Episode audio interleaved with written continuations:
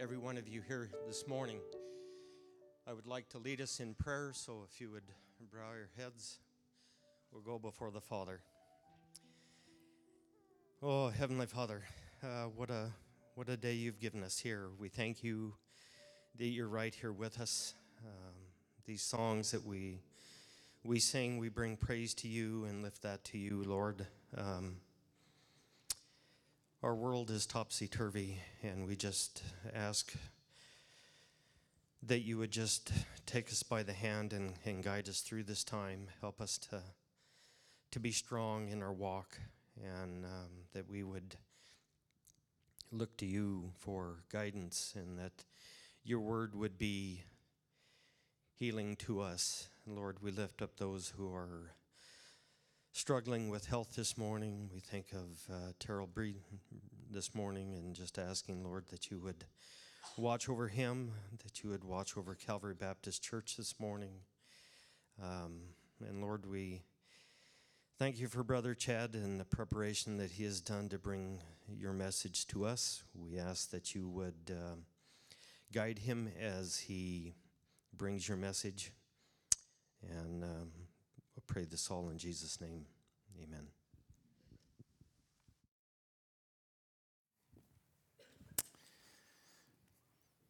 So, why would a community of about 700 people choose to live in a filthy, disgusting maze of flood tunnels underneath Las Vegas, Nevada? And day in and day out, they deal with black widow spiders and mosquitoes, but they say it's cooler than the streets and the cops don't bother them down there. Drug use can stay out of sight. And the folks that live in these tunnels, they've been studied and they've been profiled.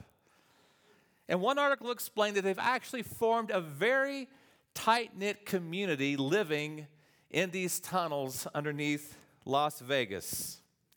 And what holds that community of people together? They said this one, a fear of flooding, strangely. Floods have killed 20 people down there over the last couple of decades. And then also, they can live in the dark, and they say that we can do what we want. See, this is a vivid picture of life in this world that we live in the dark, the danger, the community of people who are evading the law. They're wanting their lawless deeds to be done in the dark and not to be exposed in the light. There was a time in the book of John where Jesus came to a man named Nicodemus and said, This is the verdict that light has come into the world, but men love darkness instead of light because their deeds were evil. Everyone who does evil hates the light and will not come into the light for fear that his deeds will be exposed. I want to ask you a few questions. First of all, have you come out of the darkness in your own life? Or is there some part of you that, if you're going to be honest with me this morning and honest with the rest of us, you'd be absolutely terrified if people found out about? if there was some part of your life that was exposed to the rest of us, you would be trepidating with fear. And maybe if you're going to be honest, you're living in a place of darkness right now. You know that you have ignored what God has said in His Word about how we ought to live in light of who Christ is. And maybe you came here this morning because you are desperate to find the light. Chad, I've been looking for it. I've tried here and I've tried there. I've tried this and that and self help books and fill in the blank. And what I want to talk about this morning is how do I live in the light? You see, as long as people live in the dark, evil has a power over them. And Jesus came to set people free from that evil. The text we're going to look at this morning comes from John chapter 8. We'll start with verse 12 and read through verse 30. John chapter 8, verses 12 through 30. Please stand with me for the reading of God's word. John chapter 8, verses 12 through 30. It says there, Again, Jesus spoke to them, saying, I am the light of the world. Whoever follows me will not walk in darkness, but will have the light of life. So the Pharisees said to him, You are bearing witness about yourself. Your testimony is not true. Jesus answered, Even if I do bear witness about myself, my testimony is true, for I know where I came from and where I'm going. But you do not know where I come from or where I'm going. You judge according to the flesh. I judge no one. Yet even if I do judge, my judgment is true, for it is not I alone who judge, but I and the Father who sent me. In your law it is written that the testimony of two people is true. I am the one who bears witness about myself, and the Father who sent me bears witness about me. They said to him, therefore, Where is your Father? Jesus answered, You know neither me nor my Father. If you knew me, you would know my Father also. These words he spoke in the treasury as he taught in the temple, but no one arrested him because his hour had not yet come. So he said to them again, I am going away, and you will seek me, and you will die in your sin. Where I am going, you cannot come. So the Jews said, Will he kill himself since he says, Where I'm going, you cannot come?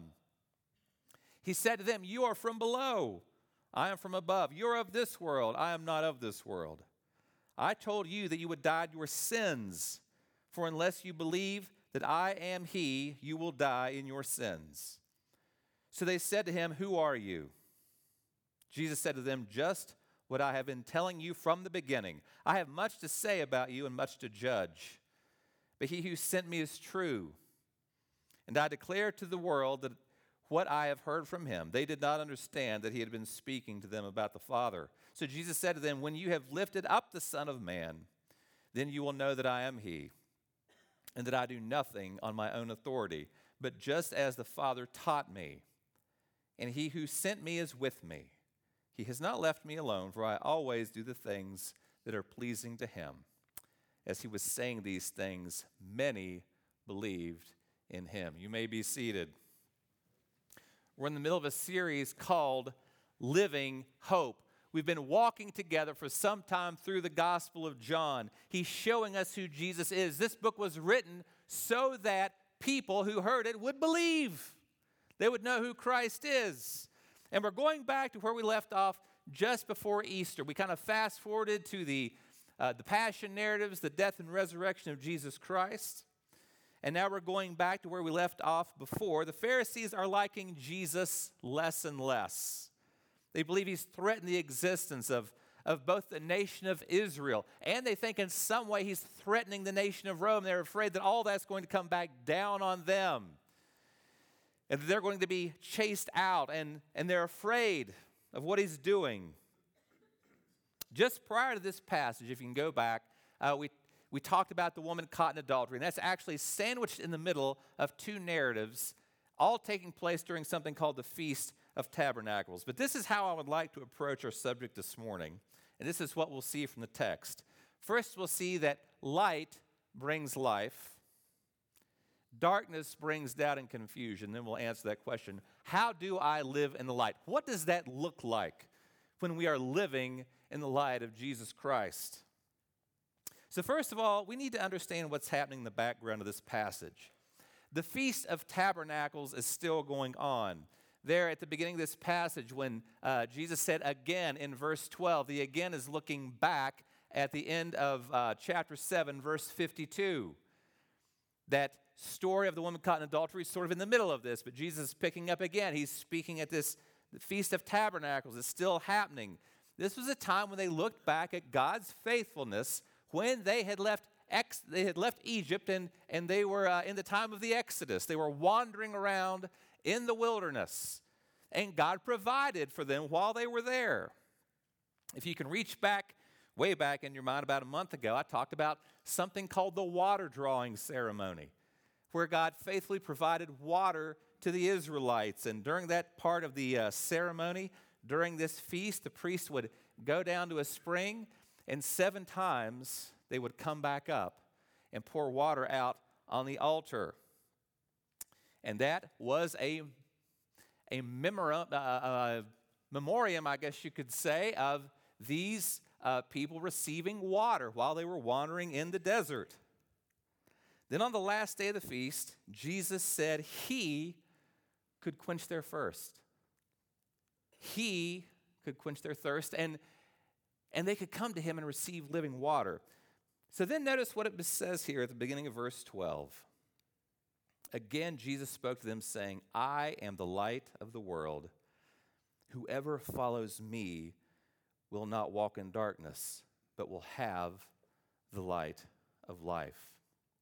Now, Jesus is still addressing this crowd at this feast. And it's the last moments of the feast, one of the most celebratory times of the feast.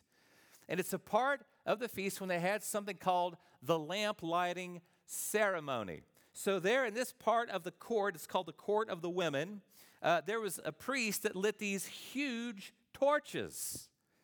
So, imagine those giant torches being lit in this part of the temple area, and it would light up the entire temple compound. And you can see another picture where the entire temple compound is all lit up. People would, now, this is not an actual photograph of the event. I hope you get that piece of it. But uh, they've reenacted this. And so all these people would carry in their own torches, and everything would be lit up, and it was festive. And people would sing and dance all night long. Because up on that Temple Mount, you can imagine all of Jerusalem somewhat being lit up. And it's against that backdrop that all this is happening. It was one of the happiest occasions of the Jewish year. And they did this again to commemorate God leading them in the night. If we go back and look at Exodus, we'll see that God led his people by a pillar of fire. Do you remember that? That when they were wandering around and it was nighttime, God appeared in his presence as a pillar of fire among the people. All of this is now being observed. Jesus said he was standing there teaching in the treasury, located in the court of the women. That's where all this was going now. So, this is the backdrop. Jesus standing there, now saying, with all of Jerusalem lit up, that I am the light of the world. Whoever follows me will not walk in darkness, but will have the light. You see, all through the Bible, uh, the, the picture of light is used to describe God's saving work in the world. Look at Psalm 27 1.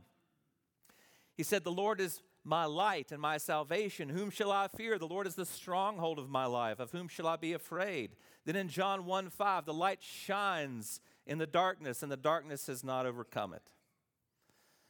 now, it doesn't take long before this is challenged by Jesus. He's giving this teaching. The Pharisees aren't digging this. He's speaking authorita- authoritatively, and they're, they're challenging that. Who are you to speak so authoritatively? You need a witness to speak this way. And Jesus said, Those are human standards. He said that he doesn't judge that way. Look at verses 15 and 16. He said, You judge according to the flesh, I judge no one. Yet, even if I do judge, my judgment is true, for it is not I alone who judge, but I and the Father who sent me. So Jesus says he judges no one. These, these Pharisees are judging um, Jesus by what they think they understand. They're doing it in the typical uh, law oriented, fleshly kind of way. he explains that he's not speaking on his own authority, but on the authority of his Father. And he means that uh, I don't judge in the way that you do. I judge no one like you do, according to these fleshly standards, superficial standards. I don't mark people up and down the way you do, Pharisees. But he's exposed the root of the problem with his opponents. It's very simple. He'll say in verse 19, they don't know the Father. They've missed the Son, they've missed the Father, and by doing that, they've missed life itself. Jesus came to bring life. He came to bring life and light, but there has to be a willingness to have that life exposed. Those people living in those tunnels in Las Vegas are living there in fear. They're living there because they don't want their deeds to be exposed. But what are they missing out on? They're missing out on life. They're missing out on light. You see, that's what happens when we become afraid to have our deeds exposed. There was a, a saying, I've heard it once, that I've thought about a thousand times. Do you know that you are only as sick as your secrets? You're only as sick as your secrets. Those things that you want to keep hidden in darkness. It could be your browser history, it could be fill in the blank, whatever it is. Do you know that so much of recovery is simply getting with a group of people that you trust and sharing something that no one has heard about you before. And those people showing you, you know what, we still love you in spite of what you just revealed about yourself. That's why we can't do this Christian thing without community. That's why we confess our sins to each other, because we're all sinners. Jesus came to expose deeds of darkness, not because he's mean and cruel, because he loves us beyond what we can imagine. And he doesn't want us to live in fear and bondage to our past.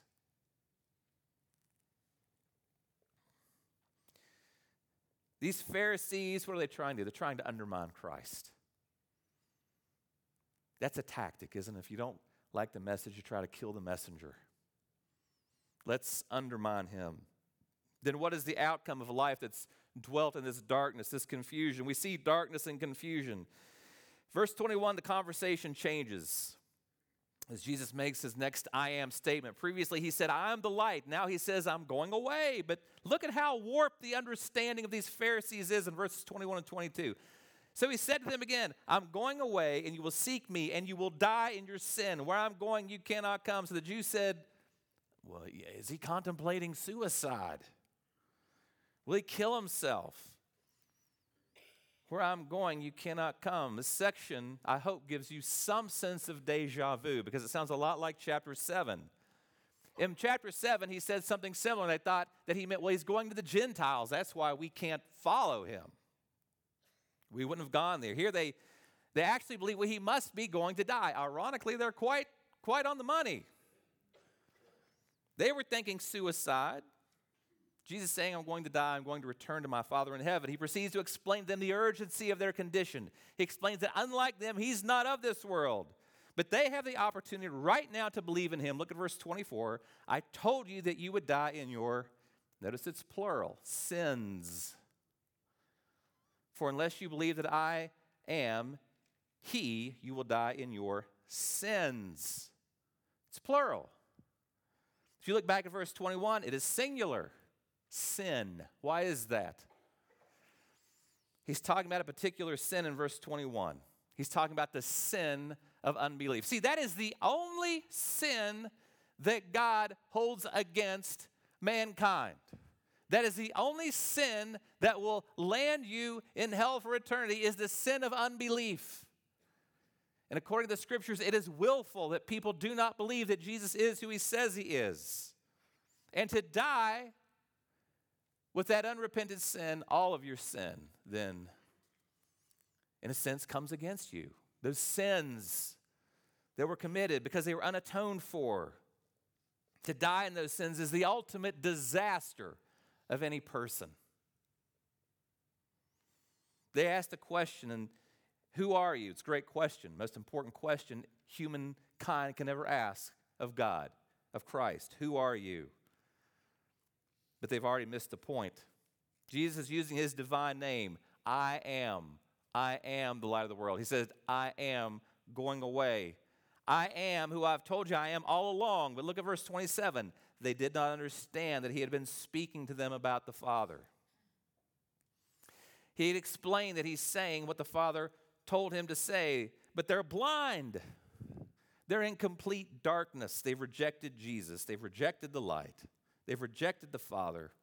And these are the spiritual gods of Israel.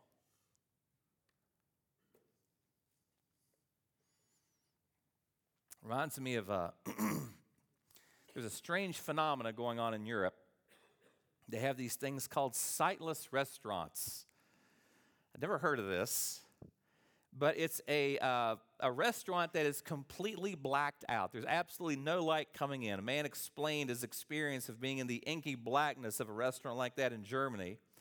He said to get to his table, it was necessary to place his hand on the shoulder of the waiter. His name was Majid, and he put the hand on the waiter's shoulder.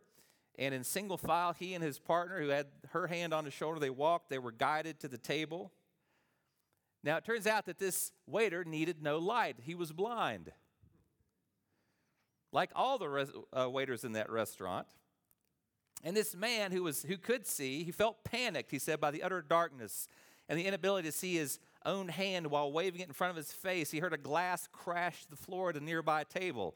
And he said this the reaction was more desperate than the situation would merit under normal, well lit circumstances because he didn't know why it crashed. and since no lights of any kind were allowed in the dining room, a staff member had to leave patrons to the bathroom whenever they needed to go. It was candlelit, fortunately. They talked about the unease of going there, and they talked about the nervousness when their, their waiter arrived with the food, and, and he talked about how hard it is to use the fork when you can't see the fork and you can't see the food. And at the end of this unique dining experience, the waiter led them back out of the restaurant into the light. And he said this, and this was fascinating. He said, at the unique end of this dining experience, the waiter led them out, and he said, Whatever the pluses or minuses of sightless dining, one thing is clear. When choosing darkness over light, your best guide is blind. When we use when we think about the world, and I'm talking about the biblical definition of the world, those the realm of those who do not believe, the best guides to are blind. The people who can inspire you to trust them, even though they have no spiritual understanding whatsoever. You can gain fame and fortune and have zero spiritual discernment in this world. Because the world has a way of living and that way of living will lead you straight to hell. And Jesus, the climax of what he's saying here, he tells them that he'll be lifted up, that he's crucified. His exaltation will be when he dies on the cross. And one of the functions of the cross is to reveal who Jesus is, that that is when the Jews will know the truth. And by this, John is not saying that all of his opponents, the opponents of Christ, will be converted in the wake of the cross.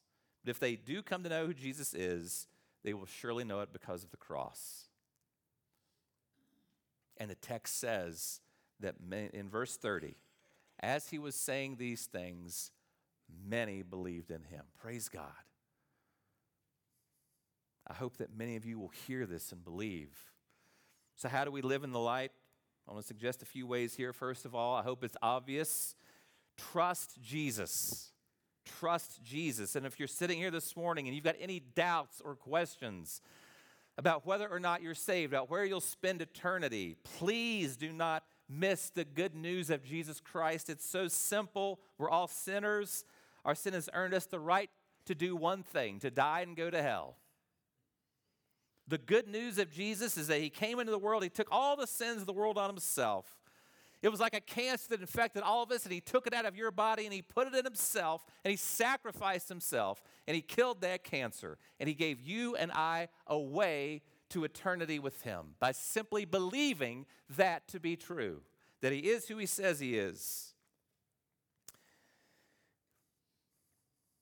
That we'll rise from the dead to be with he and the Father. So believe him, believe what he says. And then, secondly, speak truth speak truth. There's no room for lies in the light. That only adds to darkness and confusion. Imagine, uh, just for a moment, picking your car up.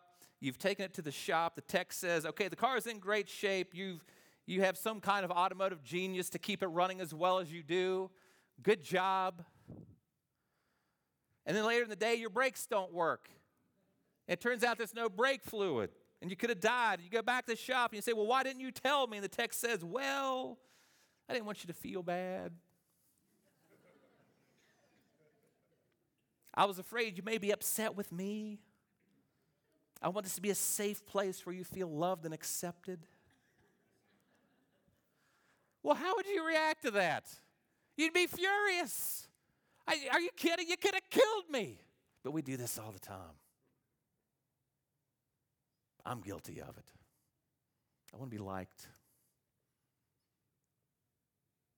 There's no room for not speaking the truth. When something matters to us, we don't want some kind of illusion of comfort based on pain avoidance. We want the truth. Then, third, give grace to those in darkness. The last words of Jesus, he cried it out from the cross, or forgive them, Father, they know not what they do. As he's being tortured to death, you've been betrayed, you've been hurt before. What do we expect from an unbelieving world? We follow the example of Christ. We love them, we give them grace. And then finally, enjoy God's wisdom for life.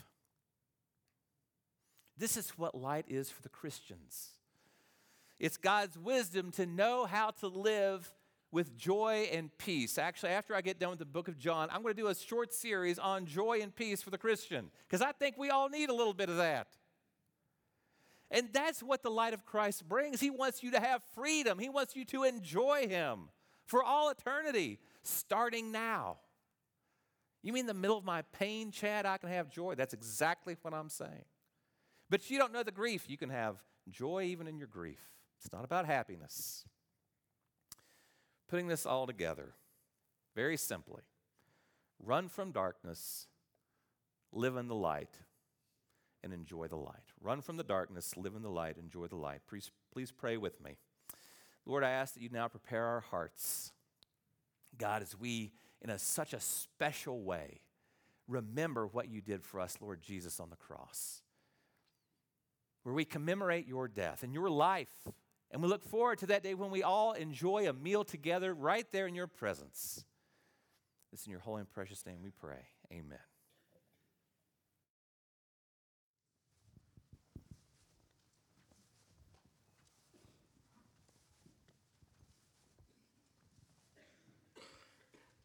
The old, uh, elders can come forward, the ushers, please.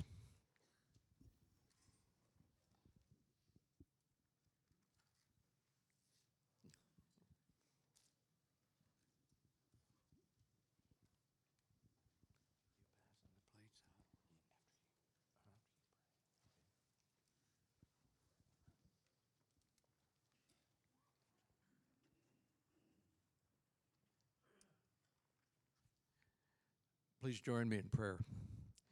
Father, as we get ready to uh, to celebrate you, to honor you, to remember you, I pray that um, everyone in this room can look at themselves, to examine themselves of who they are in their relationship with you.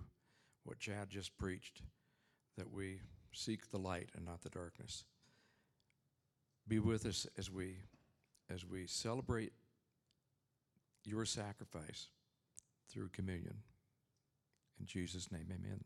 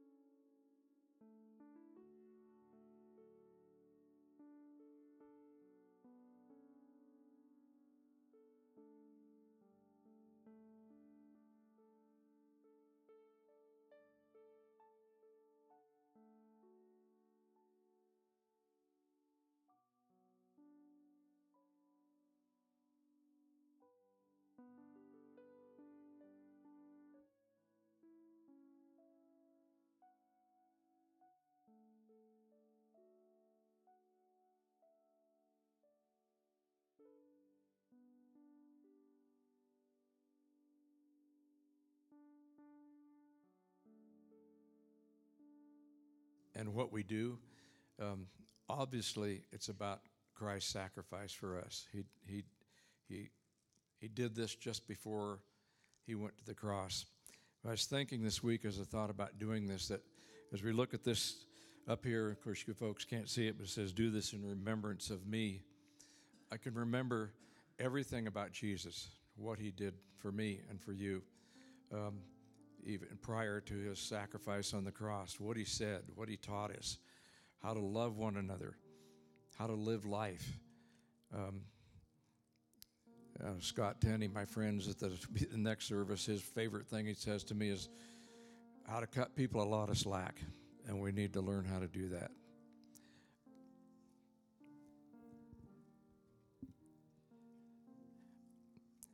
I want to read something a little a little different twist from a little a different version of what Paul wrote. He said, "Let me go over with you again exactly what goes on in the Lord's Supper and why it is so centrally important.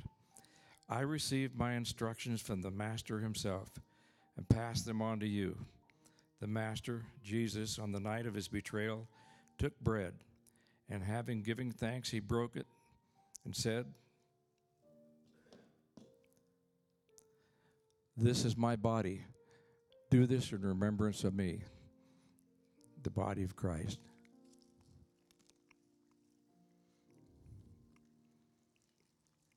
After supper, he did the same thing with the cup. He said, This is my blood, that my new covenant with you. Each time you drink this cup, remember me. The blood of Christ shed for you.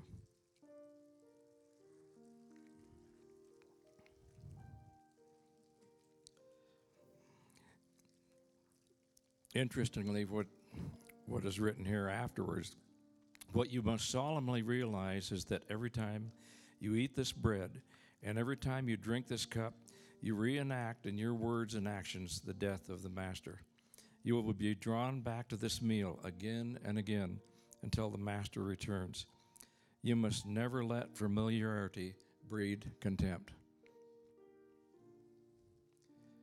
Join me in prayer. Father in heaven, thank you so much for what you've done for us. Thank you for this body of believers. Father, may your spirit dwell in each one of us who are believers that we that we truly start to learn to love one another as you have loved us.